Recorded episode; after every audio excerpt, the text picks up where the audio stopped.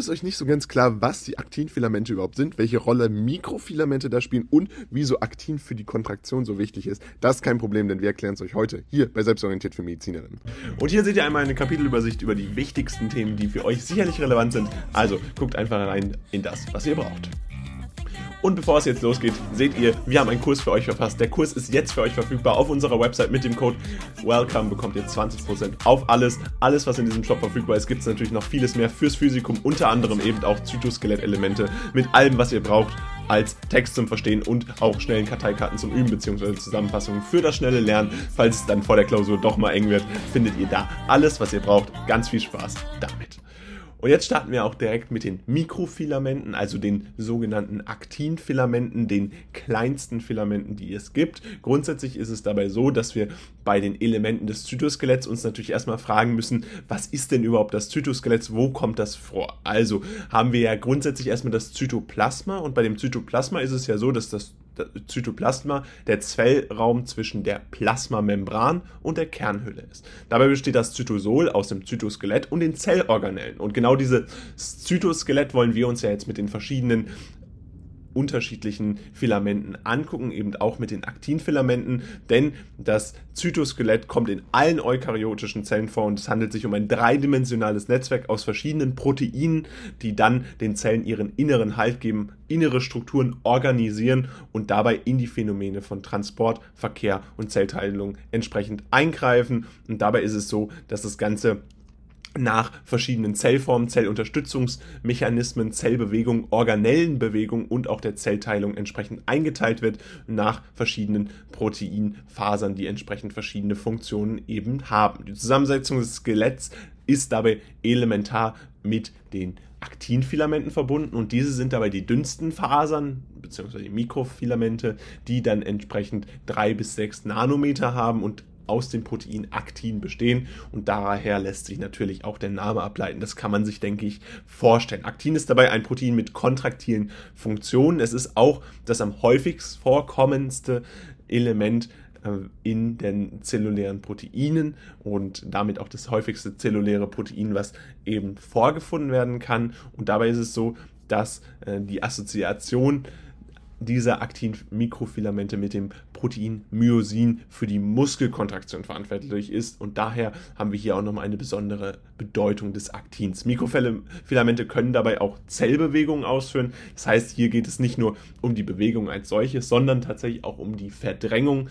die durch diese Mikrofilamente entsprechend ausgelöst werden kann und wir haben gerade schon gesagt, dass diese Bedeutung eben auch für eine Kontraktion und die Zytokinese eine relativ wichtige Rolle hat und dementsprechend seht ihr diese umfassende Bedeutung von Mikrofilamenten. Darüber hinaus gibt es dann die Aktinfilamente, die dann der typisch kleine Bestandteil eines Zytoskeletts sind. Mit einem Durchmesser von etwa 7 Nanometer ist das der kleinste Wert innerhalb der Filamente, aus denen das Zytoskelett besteht. Und dabei bestehen diese Aktinfilamente aus einem Plus- und einem Minusende. Und damit haben wir auch schon erklärt, dass dieses polarisierte Filamente sind. Und das ist eine ganz wichtige Komponente von diesen Aktinfilamenten, die man sich definitiv merken sollte. Dabei ist es so, dass der Mechanismus des Wachstums und der Verkürzung der Länge von Aktinfilamenten durch Polymerisation und Depolymerisation dieser Monomere stattfindet und dass diese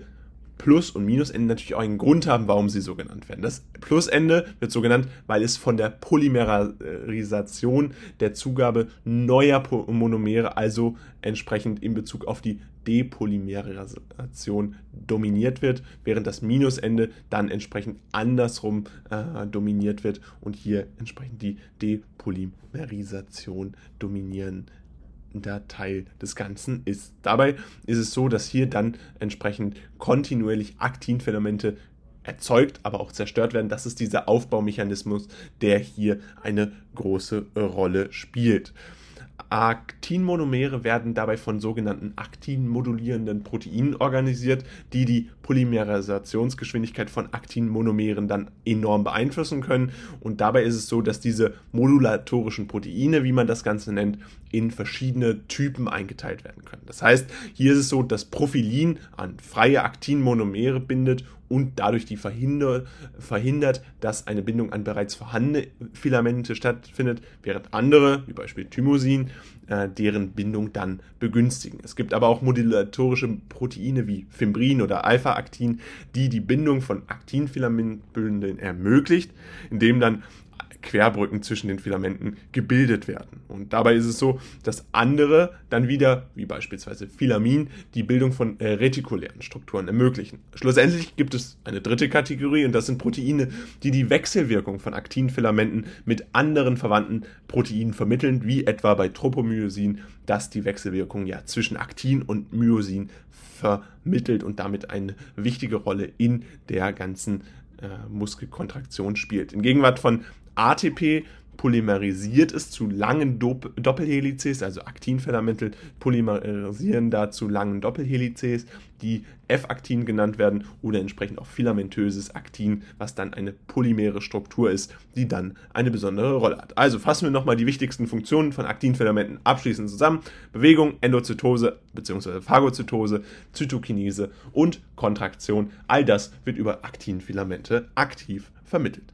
Und damit wollen wir euch einen groben Überblick hier nochmal über die Mikrofilamente, die Aktinfilamente schlussendlich auch geben. Mikrofilamente selbst sind dünnste Fasern von ca. 3 bis 6 Nanometer Größe, die aus dem Protein Aktin bestehen. Dabei sind Aktinfilamente in ein Plus- und ein Minusende eingeteilt. Das heißt, wir haben ein polymerisiertes Filament, was hier eine wichtige Rolle hat. Und dabei findet ein Mechanismus der Verkürzung bzw. auch des Wachstums konstant statt. Und dabei ist es ganz wichtig, dass diese Monomere dann entsprechend polymerisiert bzw. depolymerisiert werden. In Gegenwart von ATP polymerisiert ist Ganze dann zu langen Doppelhelices, das nennt man dann F-Aktin bzw. filamentöses Aktin, also eine ganz wichtige Rolle in diesem ganzen Mechanismus spielt hier die Polymerisation und das sollte man sich bei Aktinfilamenten, den kleinsten Zytoskelettelementen, definitiv merken. Diese werden durchschnittlich 7 Nanometer lang. Das Video, was ihr euch jetzt hier angeguckt habt, ist jetzt leider vorbei. Allerdings haben wir noch ein weiteres Video, was euch sicherlich auch interessiert, denn es geht genau um dasselbe Thema und verstärkt da nochmal euer Wissen. Also bleibt jetzt dran und los geht's.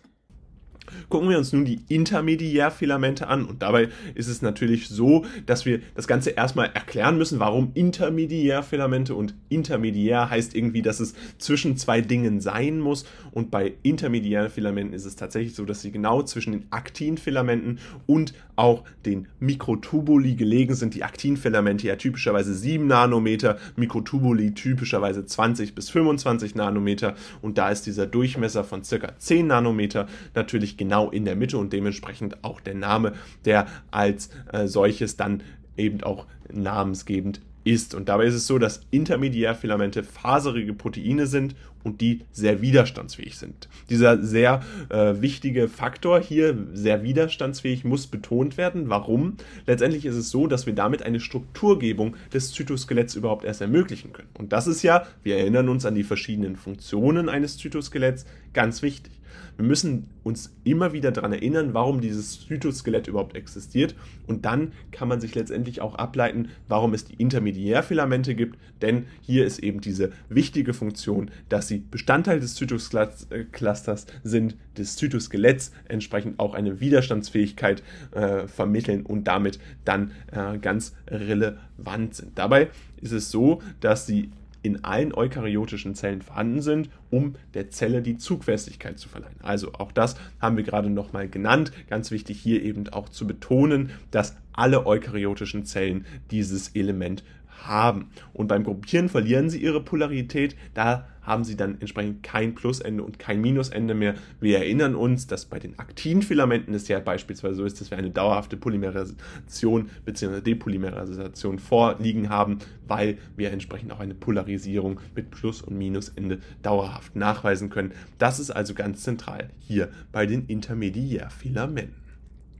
Fassen wir euch das Wichtigste rund um die Intermediärfilamente nochmal zusammen. Grundsätzlich ist es so, der Name leitet sich ganz einfach von dem Durchmesser ab, von der Lage zwischen Aktinfilamenten und entsprechend den Mikrotubuli mit 10 Nanometer. Dabei ist es so, dass Intermediärfilamente faserige Proteine sind, sehr widerstandsfähig und damit in allen eukaryotischen Zellen vorhanden sind, um der Zelle Zugfestigkeit zu verleihen und beim Gruppieren verlieren sie ihre Polarität, daher haben sie kein Plus- und kein Minusende schlussendlich mehr vorliegen. Kommen wir dann abschließend noch zu den Mikrotubuli. Die Mikrotubuli sind natürlich auch Elemente des Zytoskeletts, die entsprechend aus Dimeren von Alpha- und Beta-Tubulin gebildet werden. Grundsätzlich ist das wichtig, denn nur so kann diese Anordnung stattfinden, die dann letztendlich eine längliche, relativ starre Röhre wird, die ein Durchmesser von 20 bis 25 Nanometer hat. Das heißt, hier kann man sich merken, dass wir ungefähr einen Durchmesser von 20 bis 25 Nanometer haben, also meistens circa das Zweifache von Aktinfilamenten bzw. von Intermediärfilamenten, eben deutlich größer. Das sollte man sich auf jeden Fall merken können. Das ist ja auch entsprechend wichtig für die Namensgebung von Intermediärfilamenten gewesen. Dabei ist es so, dass ein typischer Mikrotubulus 13 Protofilamenten besteht.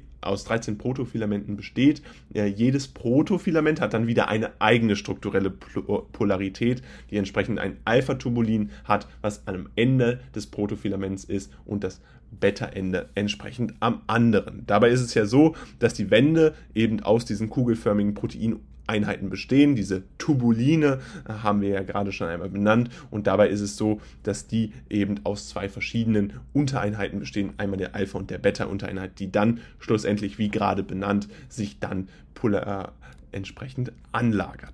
Zusätzlich ist es so, die neuen Tubulindimere addieren sich effizienter an Alpha-Tubulin als an Beta-Tubulin, sodass das Plusende die bevorzugte Stelle für das Wachstum ist und die Polymerisation gegenüber der Depolymerisation überwiegt. Das sollte man sich immer merken, dass dieses Gleichgewicht eben hier nicht vorhanden ist, sondern dass wir eben ein Plusende haben, was bevorzugt wird, da hier eben eine deutlich höhere Effizienz von Alpha-Tubulin vorliegt, als tatsächlich das der Fall bei Beta-Tubulin ist. Diesen Unterschied muss man sich einfach merken, um sich immer wieder vorstellen zu können, wie Mikrotubuli entsprechend aufgebaut sind und wie Mikrotubuli sich tatsächlich auch anordnen. Dabei ist es so, dass diese Paare nicht durch kovalente Bindungen in geordneter Weise in Längsreihen angeordnet sind, sondern eben diese Protofilamente ist hier der relevante Part, also nicht kovalente Bindungen finden hier statt, und eben schlussendlich ist es so, dass hier auch noch zusätzlich die Hauptfunktion von Mikrotubuli entsprechend ist, dass die Organisation und Bewegung von Organellen innerhalb von der Zelle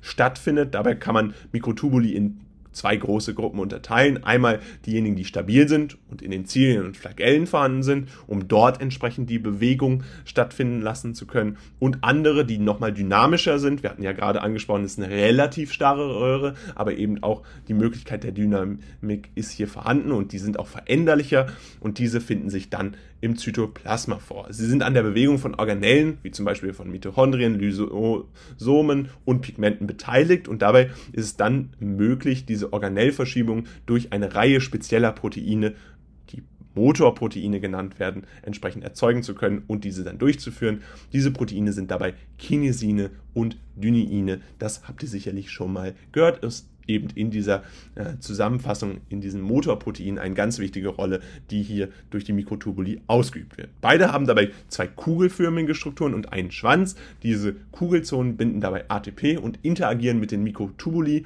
während die Schwänze die Fracht binden, die sie dann entsprechend transportieren soll, und dann findet abschließend die Hydrolyse von ATP in den globulären Zonen statt, und die bewirkt dann eine Strukturänderung des Proteins und die Verschiebung entlang des Mikrotubulus.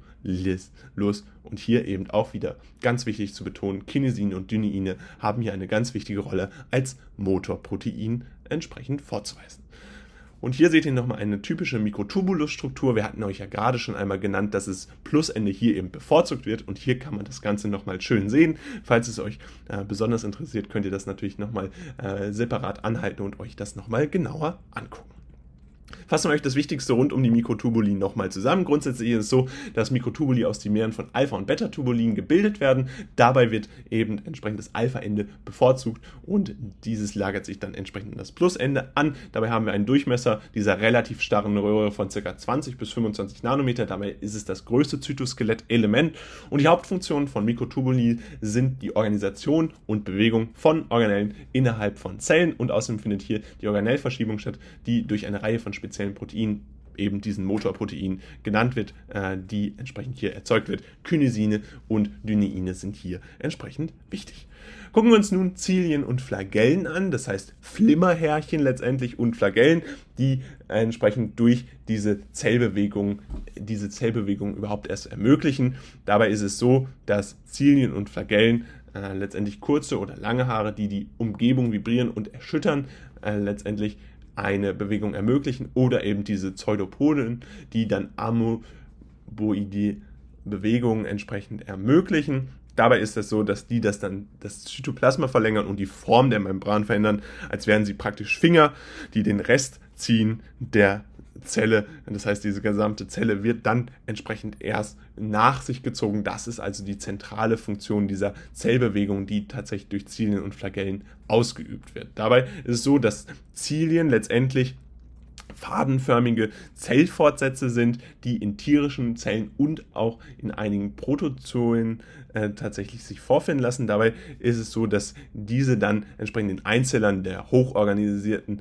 Mikrotubulus-Bündel haben und die dann in ihrer Anordnung und Länge sehr stabil sind. Das heißt, hier ist es typischerweise Zentriolen, aber eben auch Zilien und Flagellen, die eine relevante Funktion bei diesen Zilien und Flagellen haben.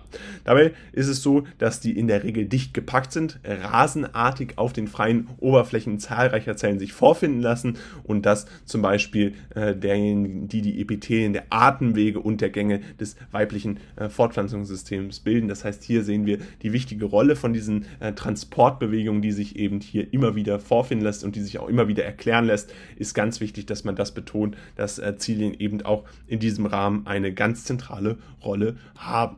Ein Flagellum ist dabei ein mobiles, peitschenförmiges Anhängsel, das in vielen einzelligen Organismen und in einigen Zellen mehrzelliger Organismen vorhanden ist. Und dabei ist es so, dass die Hauptfunktion der Flagellen die Bewegung ist. Ist es trotzdem so, dass die einigen Organismen eben auch andere Funktionen geben. Das heißt, man sollte sich auch immer merken, dass Zilien und Flagellen und insbesondere ein Flagellum letztendlich auch für einen einzelligen oder mehrzelligen Organismus eine zentrale Rolle spielen kann und diese Bewegung dann nicht nur eben nur die Bewegung als Funktion haben kann, sondern eben auch andere Funktionen tatsächlich ausüben kann. Und damit fassen wir euch das Wichtigste rund um Zilien und Flagellen nochmal zusammen. Grundsätzlich ist es so, dass Zilien und Flagellern oder eben auch Pseudopoden entsprechend die Transportbewegungen vermitteln können. Zilien sind fadenförmige Zellfortsätze, die in tierischen und in Protozoen vorkommen. Dabei ist es so, dass ein Flagellum ein mobiles, peitschenförmiges Anhängsel ist, das in verschiedenen einzelligen Organismen, aber auch in mehrzelligen Organismen vorhanden ist und dabei die Hauptfunktion der Flagellen die Bewegung ist, aber es eben auch weitere Organismen gibt, die andere Funktionen von diesen Flagellen noch gegeben bekommen, und das ist ganz wichtig, sich zu merken. Und damit soll es auch schon wieder gewesen sein von diesem Video. Falls es euch gefallen hat, lasst doch gerne ein Like da. Gerne könnt ihr unseren Kanal auch kostenlos abonnieren und ansonsten würden wir uns riesig freuen, wenn ihr unseren Kurs auscheckt. Ein bisschen Werbung in eigener Sache, denn dort findet ihr die Texte und Zusammenfassungen sowie aber auch ganz viele Karteikarten zum Üben für eure nächste Klausur bzw. fürs Physikum. Also checkt es gerne aus. Erster Link in der Videobeschreibung. Mit dem Code WELCOME bekommt ihr dort 20%. Und jetzt haut rein und ciao. I think I'm overdosing.